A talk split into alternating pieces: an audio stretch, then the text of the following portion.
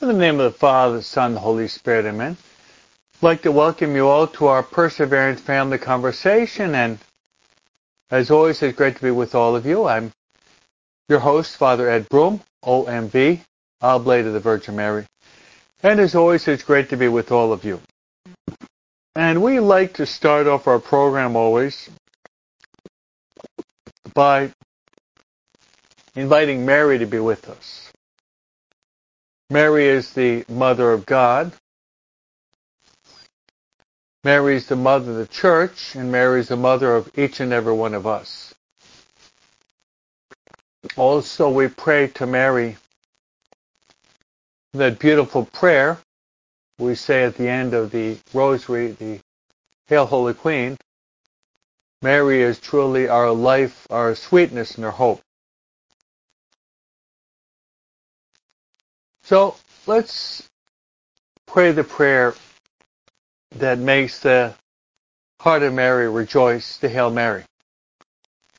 Beg Mary to be with us, to pray for us, and to pray with us. As we say, Hail Mary, full of grace, the Lord is with thee. Blessed art thou among women and blessed is the fruit of thy womb, Jesus. Holy Mary, Mother of God, pray for us sinners, now and at the hour of our death. Amen.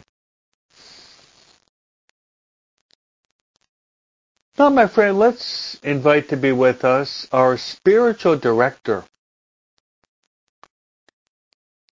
Our spiritual director has many titles. Holy Spirit, he is also known as the Paraclete. It's also known as the gift of gifts. He's also known as the sweet guest of our souls. Holy Spirit is also known as our counselor. Holy Spirit is also known as our consoler.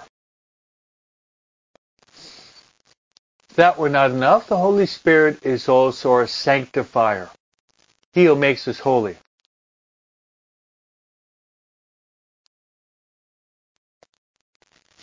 And the Holy Spirit is our interior master. Our interior master St. Paul in his letter to the Romans, uh, chapter 8, reminds us in these words. He says, We really don't know how to pray as we ought. But the Holy Spirit, Holy Spirit intercedes with ineffable groans. Ineffable groans so that we can say Abba. Abba, which means daddy or father.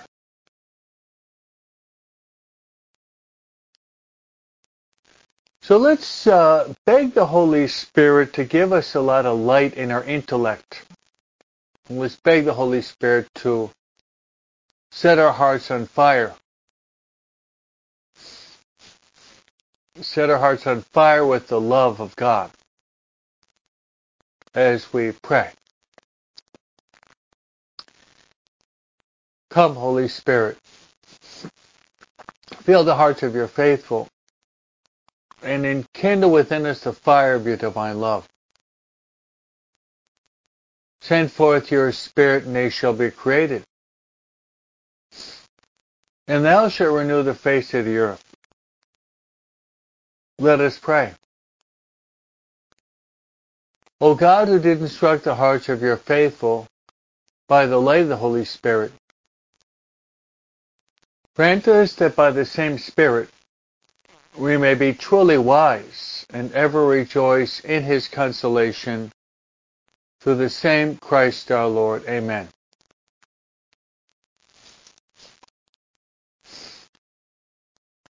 Glory be to the Father, to the Son, and to the Holy Spirit, as it was in the beginning, is now and ever shall be, world without end. Amen. Our Lady Mother of Priests, pray for us. Saint Joseph, pray for us. Saint Michael the Archangel, pray for us. Saint Gabriel, pray for us. Saint Raphael, pray for us. Saint John Maria Vianney, Cure of Ars, pray for us. Saint Ignatius of Loyola, pray for us. Saint Francis Xavier, pray for us.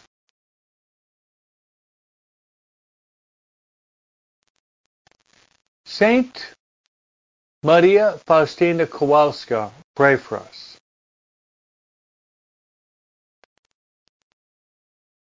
All God's angels and saints, pray for us. In the name of the Father, and the Son, and the Holy Spirit, amen. How true, my friends, a family that prays together stays together.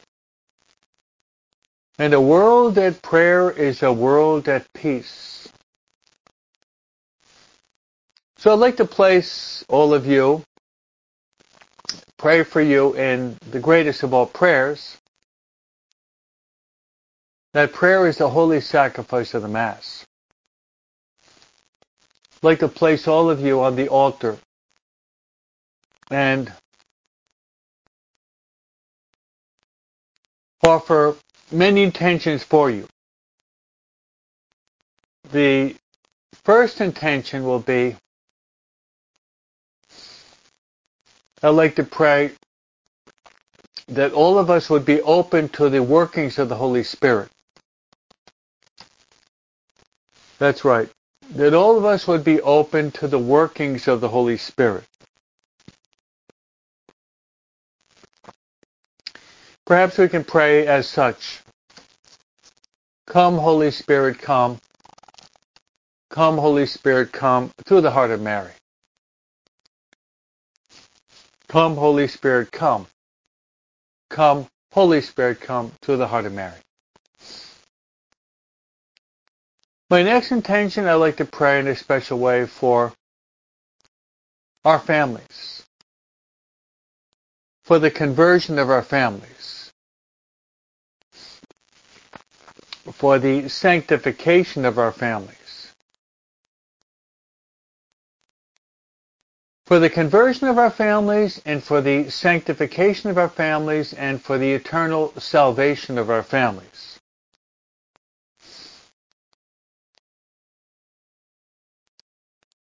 That our family members would turn to God and recognize that the purpose of our lives is to love God in this life and to get to heaven. Nothing more important. As Jesus said, what does it profit a man if he gain the whole world and lose his soul? That's right. What does it profit a man if he gains the whole world, the whole world, and ends up by losing his soul?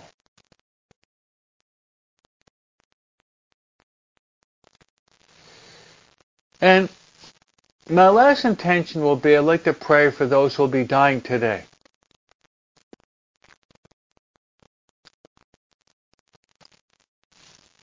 The most important moment in our life, my friends, is the moment we die, and that will determine for all eternity our destiny, either salvation or condemnation. Let's pray for the dying, for their eternal salvation, especially those who are dying who are not in the state of grace, those who are dying not well prepared. May they open their hearts to the infinite mercy of God.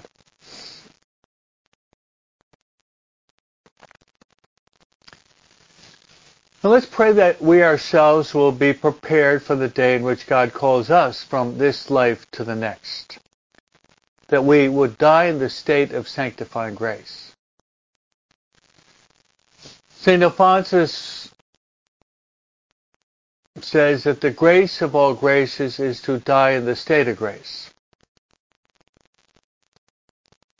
The grace of all graces is to die in the state of grace.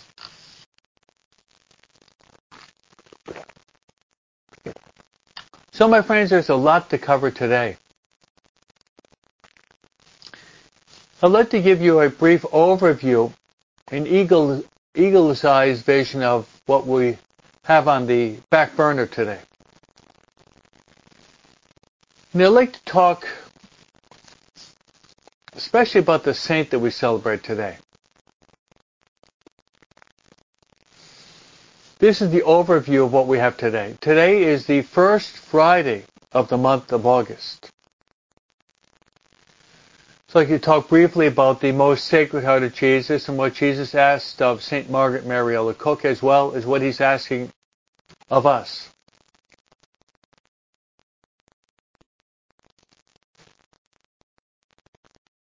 We're still in the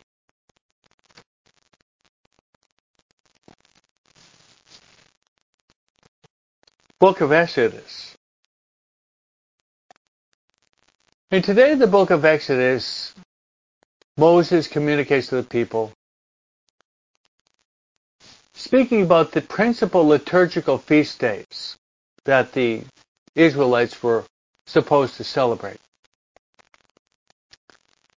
Passover and Pentecost and chief feast days and how they should be celebrated. And on the Sabbath day, they're called to rest.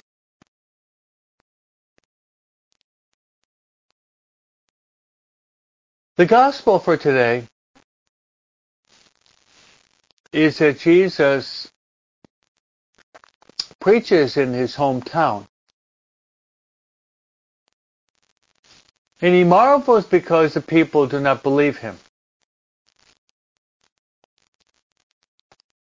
They say, where does this guy, where, where does he get all this wisdom? Isn't this Jesus the son of Mary? Isn't Joseph his father? Isn't he the carpenter's son? Isn't he from Nazareth? Where did he get all this? They could not accept Jesus, and he marveled at their lack of faith. And the gospel says Jesus worked very few miracles there because of their lack of faith. And Jesus said that a prophet is a prophet is accepted everywhere and except except in his own town. He marveled at their lack of faith. Their lack of faith.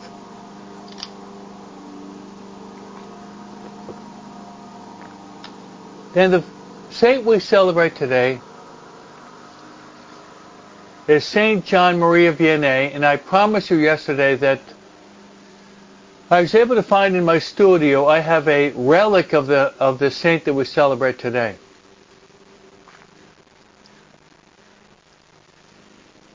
And I will bless you with the relic of the saint that we celebrate today.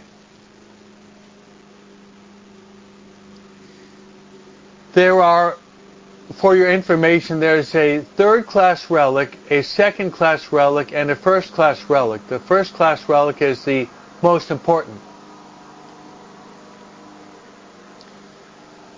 Third class relic would be something that, that a saint touched.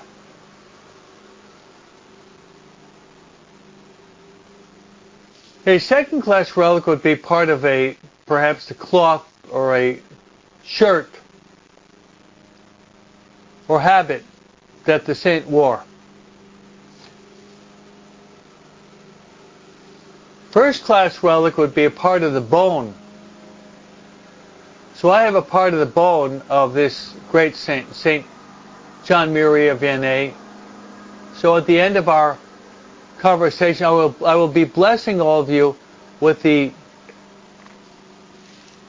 relic of the Curé of Ars. So before getting into the life of the Curé of Ars, I'd like to speak briefly about the first Fridays. The first Friday. So what you see in my studio here the beautiful picture of the most sacred heart of Jesus. Jesus appeared to St. Margaret Mary Alacoque. And he manifested his sacred heart to her. And he said, Behold, the heart that loves so much and receives only coldness, indifference, and ingratitude. Console my heart. So Jesus asked St. Margaret Mary Alacoque, as well as us, to live out the nine first Fridays of the month. The nine, nine first Fridays of the month. That consists of going to confession a week before after the first Friday, then going to Mass that day, today, participating in the Mass fully, actively, and consciously, and then to receive Holy Communion but to receive Holy Communion and offer the communion in reparation. In reparation for the sins of the world. To console the Sacred Heart of Jesus by receiving communion, begging the Lord for mercy and sorrow and repentance for the many sins of the world. I would suggest three today. Number one, for the many abortions that are still carried out, which would be, of course, the killing of innocent life. Second, I would like to offer in reparation for those who are militating against the family by certain political and academic ideologies that are trying to destroy our children and our families. Third, I strongly recommend that you receive communion in reparation for the many, many Catholics that no longer practice their faith. Many who never, barely ever go to Mass on Sundays and have basically given up the practice of their faith, abandoning the Lord. So when you go to Mass today, make sure that you offer a communion of reparation a communion of reparation.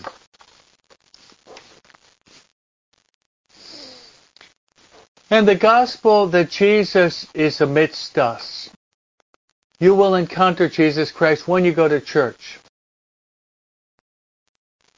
He's present in the tabernacle. He's present in the moment of consecration. He's present in Holy Communion the gospel for today, Jesus is saying not to take him for granted, but to be very thankful that you're a Catholic. And to be very thankful that you're a practicing Catholic because the biggest religious group in our country, the biggest religious group in our country, my friends, are non-practicing Catholics. So when you go to Mass today, try to console the most sacred heart of Jesus by offering and making a communion of reparation. Remember the words of Jesus to St. Margaret Mary Alacoque. Behold the heart that loves so much and receives only ingratitude, indifference, and coldness in return. Let's console the Sacred Heart of Jesus.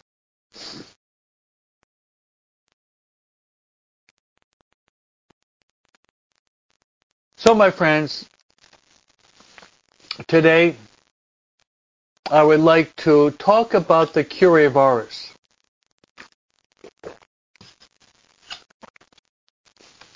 I'd like to talk about the Ars. He's one of my favorite saints. And at the end, I will bless you with his relic.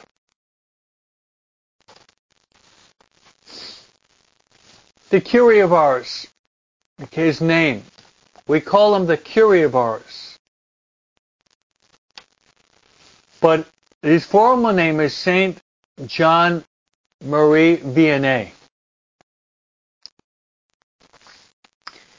The historical context. He was born May 8th, 1786, and he died today, August 4th, 1859. So he lived to be about 75 years of age.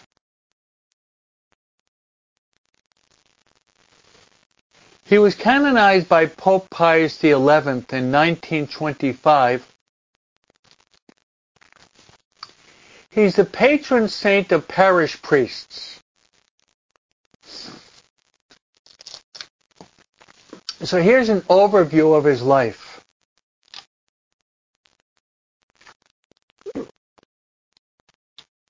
He was born in a very difficult time in the history of France. It was the time of what was called the time of the French Revolution.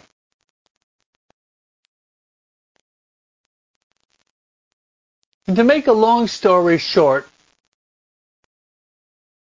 the French Revolution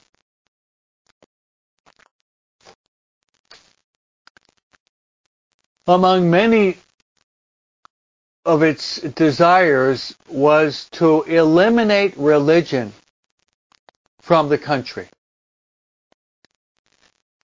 and to enthrone the God of reason so reject religion and to enthrone reason. I repeat, to reject religion as something of the past and to enthrone reason as the new God. So that meant that priests were exiled or even put to death. The churches were closed.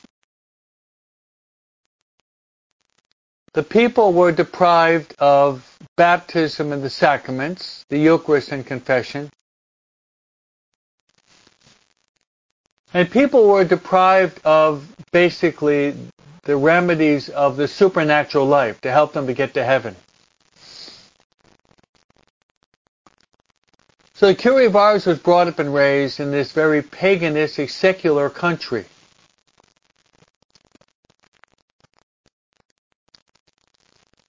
He was the son of a farmer.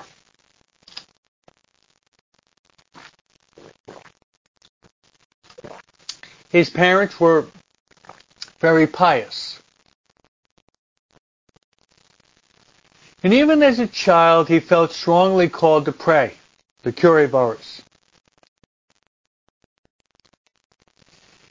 He made his communion in the barn, which a priest had to come in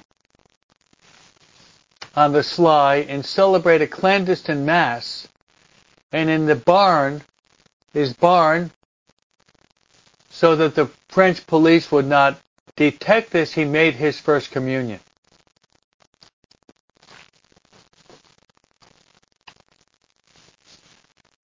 He helped his father work out in the fields.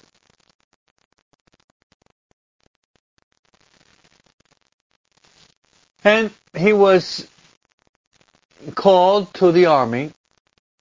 Conscription didn't really work out. And he had to flee So he could have been put in jail for this, but God watched over him. Now, given that the time of the French Revolution also made it difficult to, especially for farm boys, to have any formal studies. As a, as a child, he did not have too many formal studies. But he had great longing for God and a great desire to pray.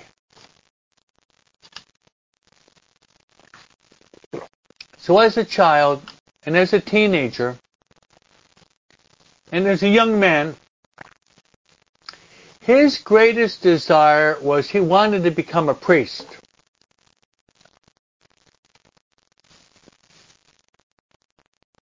That's right. His greatest desire, his greatest desire is that he wanted to truly become a priest.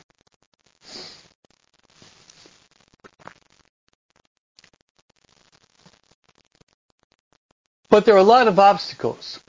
And see in your, in your spiritual life, many obstacles rise when we want to do good. Often the devil will place roadblocks in our path when we want to do good. Maybe you've noticed that even in your lives. So when he went to the seminary to study, he had enormous problems.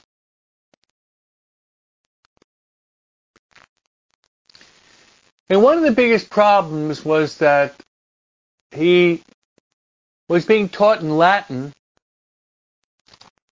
and he simply did not know the Latin language. So as a result of that, he couldn't pass many of the tests.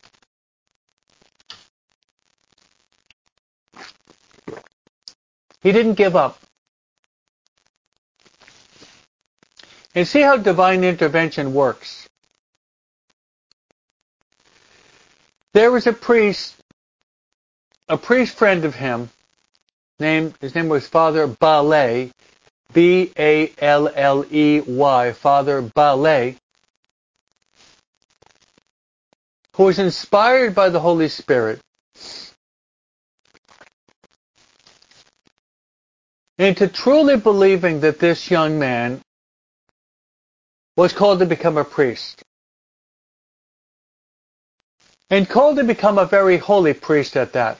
Father Balley was a man of deep prayer and intense penance, fasting. He gave himself the discipline, lived a life, a very vigorous life of mortification and penance, which the Ars later on would imitate. So Father Balley took him underneath his wings. Because the times were really tough, the John Vianney made a pilgrimage to St. Francis Regis in France, begging this saintly priest to pray for him. So, under the wings of Father Balley, who was teaching the Curé of Ars, John Vianney, his theology. They asked the bishop if the bishop would ordain him.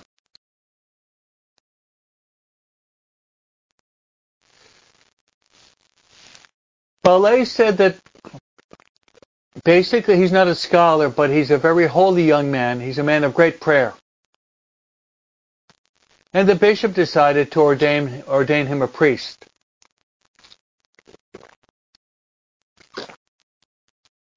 He was ordained a priest.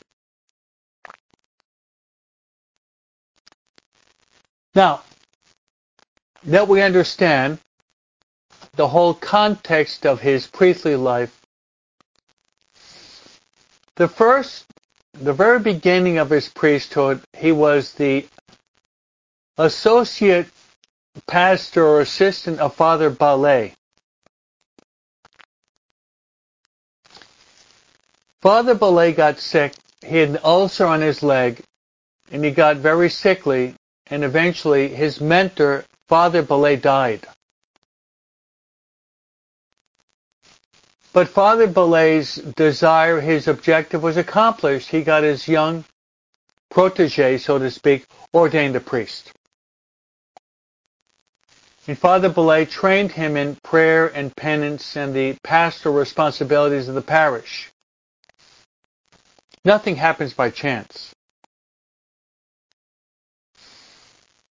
He was living in the diocese of Lyons, L-Y-O-N-S, Lyons, a fairly prominent city in France.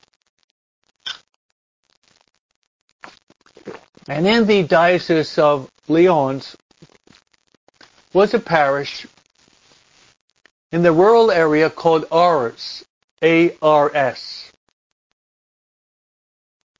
So the bishop decided that he would send the the now Curé of Ars to this rural parish in Ars.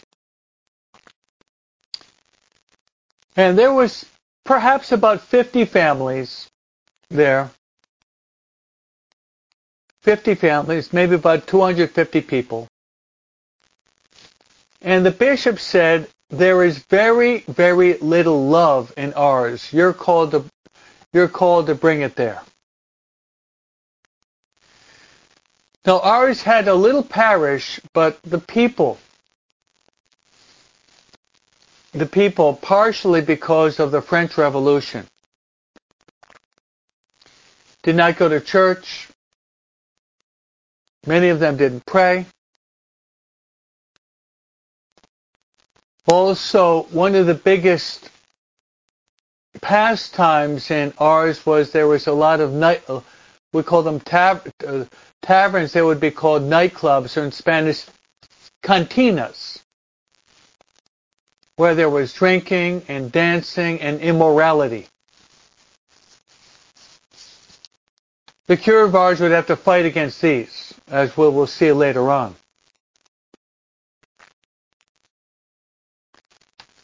So he heads off to Ars,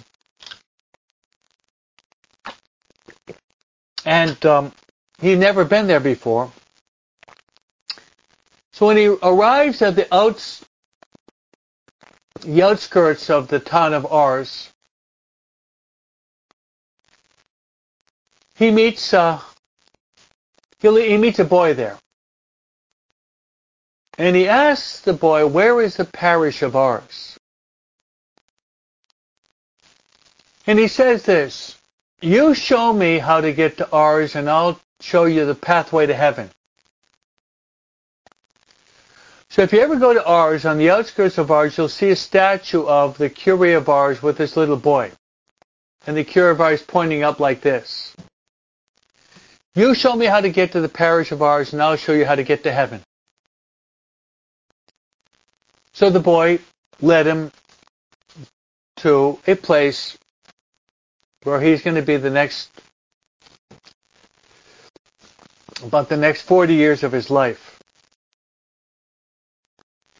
Now let's set the stage. As mentioned earlier, basically his parish was was was dilapidated. The people were non-practicing. The people were addicted to vices. The people had not received their sacraments. Many people had problems with drinking and dancing and immorality.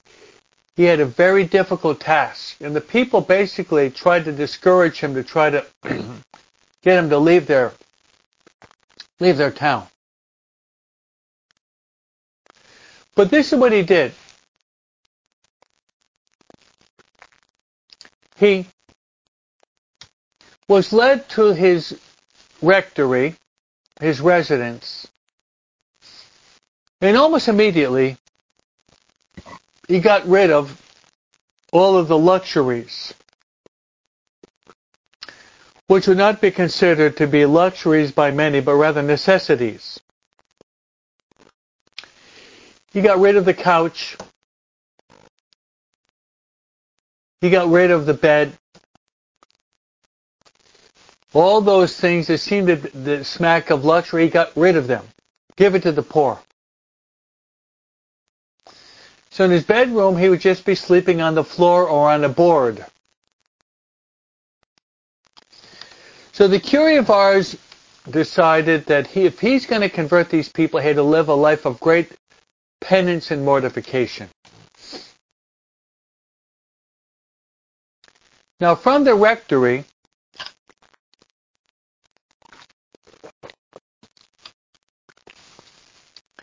from the rectory, the Curé of Ars, John Vianney, goes to the the adjacent church, which would be his parish. And it was deplorable. It was dilapidated. It was in ruins. Cobwebs, dirt, trash, dirty windows. Everything was, the, there was sacristy in disarray. The statues, the altar basically in total disrepair. The house of God was in ruins, so to speak.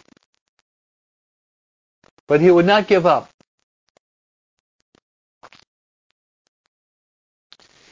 He would not give up. In a perseverance talk yesterday, I did talk about the Curé of Ars what he did. He didn't give up. Rather, he traveled to Lyons and I think even to Paris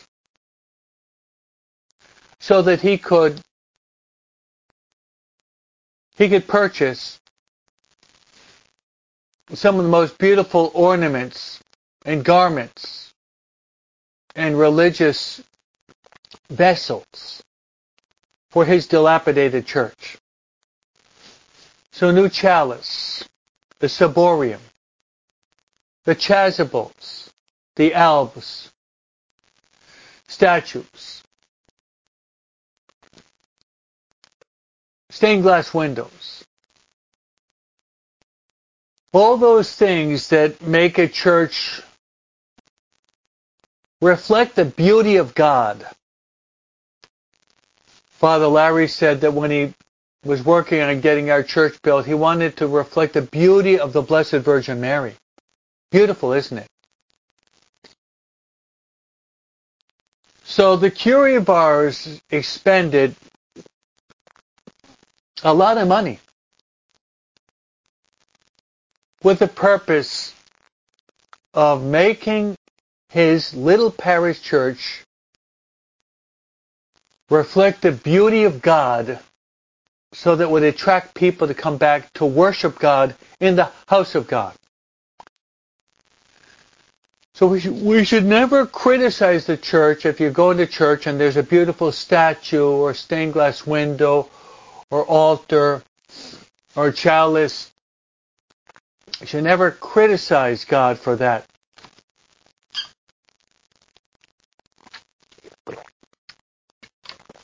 Never criticize God for that.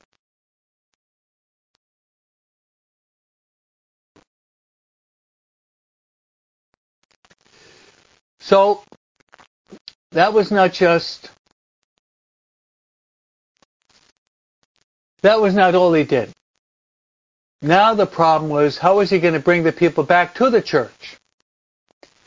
So, extreme poverty in the rectory, the beauty of the parish church with the ornamentation. Now, what about the people? What about the people? The people were pagans. The people were indifferent. The people were lazy. The people were very ignorant. The Curé of did not give up. Rather, he was going to exert all of his efforts to try to bring his people back. And he would pray as such, Lord, send me any suffering you want, but save my people. That was his prayer. So, this was his strategy. His strategy was basically the following. He went into the church, he celebrated Mass, in the tabernacle he had, the Blessed Sacrament, he decided he would implore the Lord with tears and long prayers and long vigils, begging, begging the Lord, begging the Lord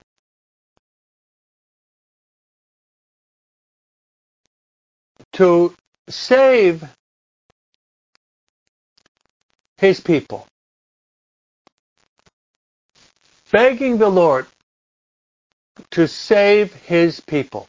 That was his prayer. And as I mentioned earlier, his prayer was, Lord, send me any suffering you want, but save my people. So he would he would do vigils, spending almost a whole night in prayer and tears before the Lord.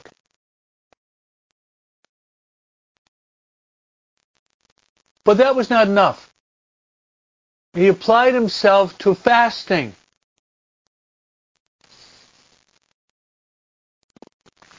To fasting. Not only on bread and water, but he would deprive himself of eating. Sometimes for a day or even two days. And then he would apply himself to a discipline.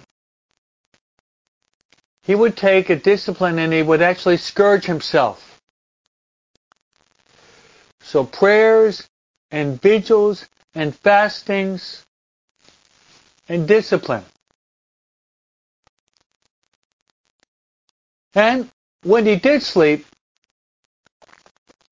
he would sleep on the floor or on a board.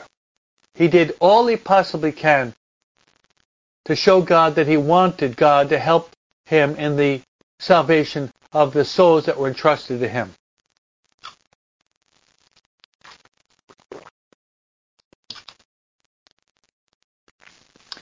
Then he started to go out and visit his people. He would visit his people, go to their house, he would greet them, and he would listen to them. And then he would encourage them. And he started to ring the bell tower, ring the bell.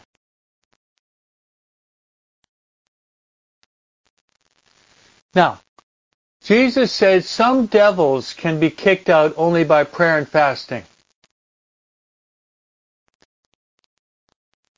As a result of his prayer, his vigils, his fasting, his scourging,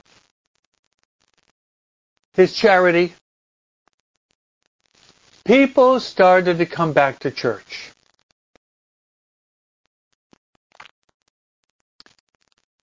One of the obstacles to coming to church, as mentioned earlier, was the fact that the relatively small parish had a lot of taverns or nightclubs. The Curé of Ars preached against these. And eventually all of them would be closed down, but the owners were very angry, as you can imagine because they're going to be losing their business. But the Curé of Ars did not care. He was slandered. He was calumniated, but he did not give up. Now, as a result of this, people started come people started to come back to church. I'm not sure I understand. One of the people, rather, one of the activities that he carried out, this was done at 11 o'clock. The Curé Bars would give his famous catechesis. We see in the life of a priest we see in the life of the priest Vatican II points out the two principal obligations of the priest is the two P's. To pray and to preach. And that's what he did.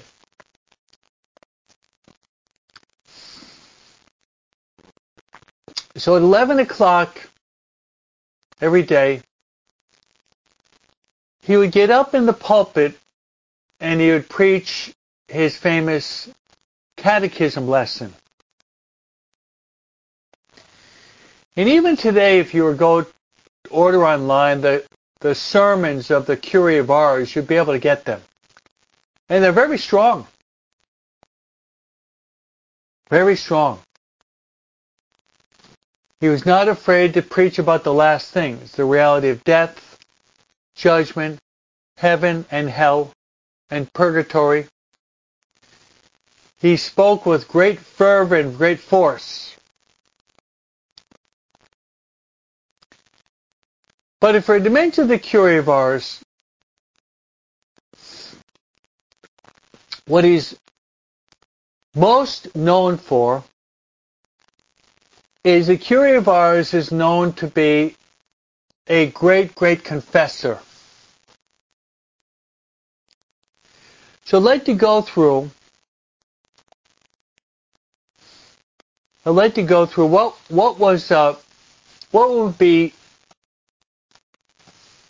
what would be a, t- a typical what would be a typical day in the life of the Curé of Ars.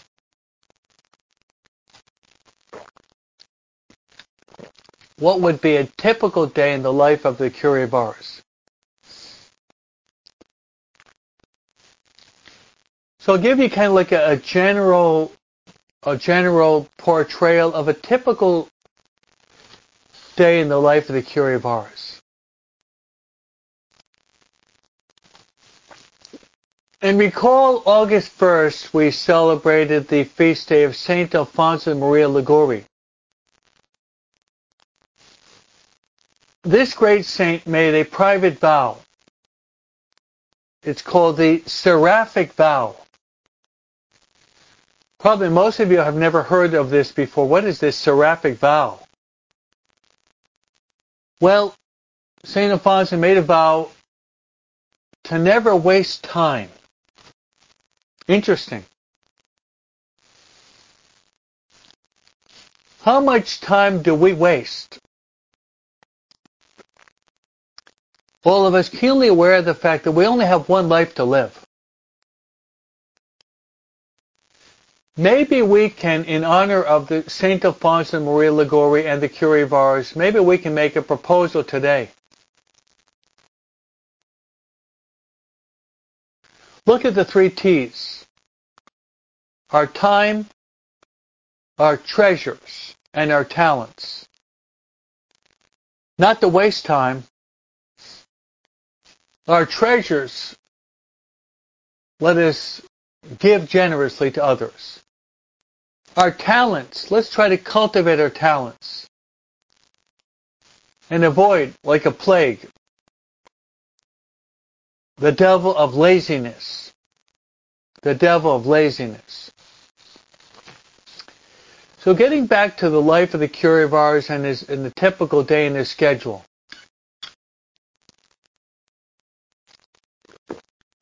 Curé of Ars would get up about midnight. Get up about midnight. He'd ring the bell. And he would go from his rectory into the parish church. And he would more or less make his holy hour. He would kneel down and pray before the Blessed Sacrament, worshiping God and begging for the graces of that day.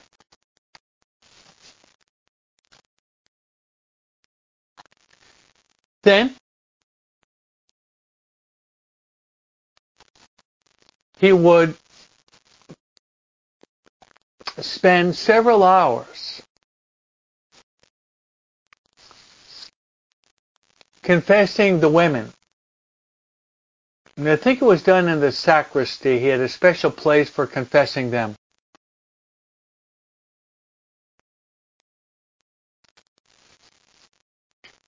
Then close to six o'clock, he would, close to six o'clock, he would celebrate the holy sacrifice of the Mass, which is the very heart of his day.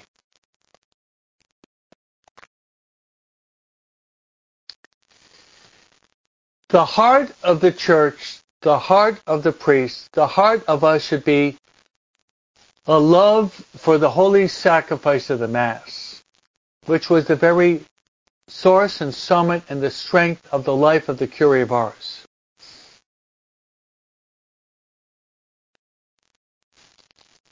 Then, when he got older, after Mass, he would go to the rectory and have a very, very light breakfast, maybe a little bit of milk,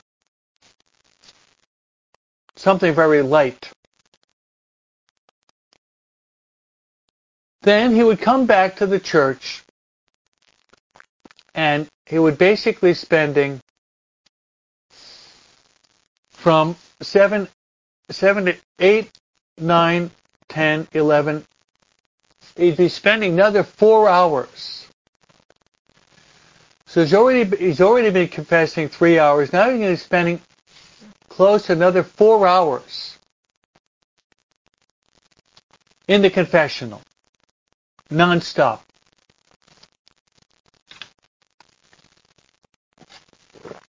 Now, after years, the French government actually built a rail a, a railway to the Ars because so many people over all over France wanted to visit this great saint. And some people would have to wait a day, two days, even days so that they could go to confession to the Curé of Ars. So he'd be confessing day in, day out.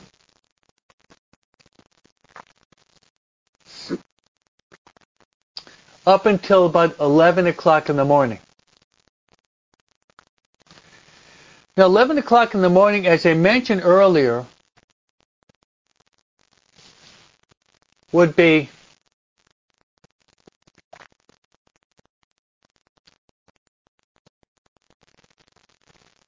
the time in which he'd leave the confessional,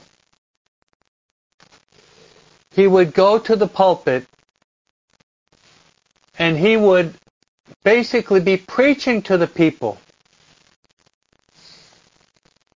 It would be his daily catechesis. Sometimes the people could barely hear him, but he was so emotional, the tears would be dripping down his eyes, down his cheeks. And he preached on topics to help the people to get to heaven, to renounce sin, and basically to love God, and to obey His commandments, and to get to heaven. And we do have the sermons of the Curé of Ars that you can obtain.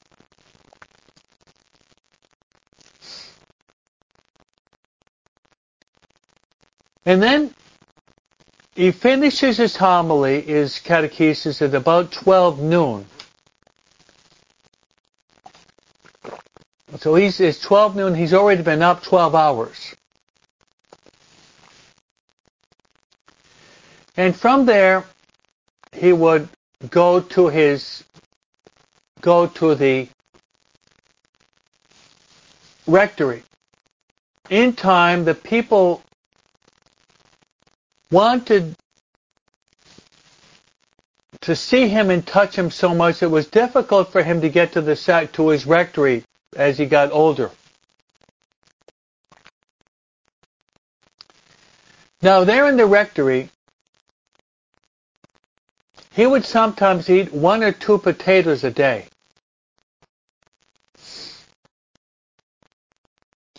He'd eat one or two potatoes a day. That's right.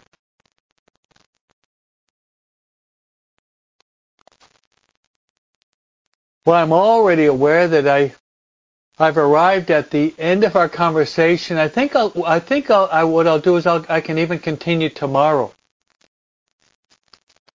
We've had such a wonderful conversation, but I promised that I would give all of you a blessing of the relic of the of Ars. So right here, right here you can see there's a relic of the Curé of Ars. So I'm going to give you a blessing of the relic of the Curé of Ars, and you pray for me and pray for priests. The Lord be with you. May Almighty God bless you, the Father, the Son, and the Holy Spirit. Amen.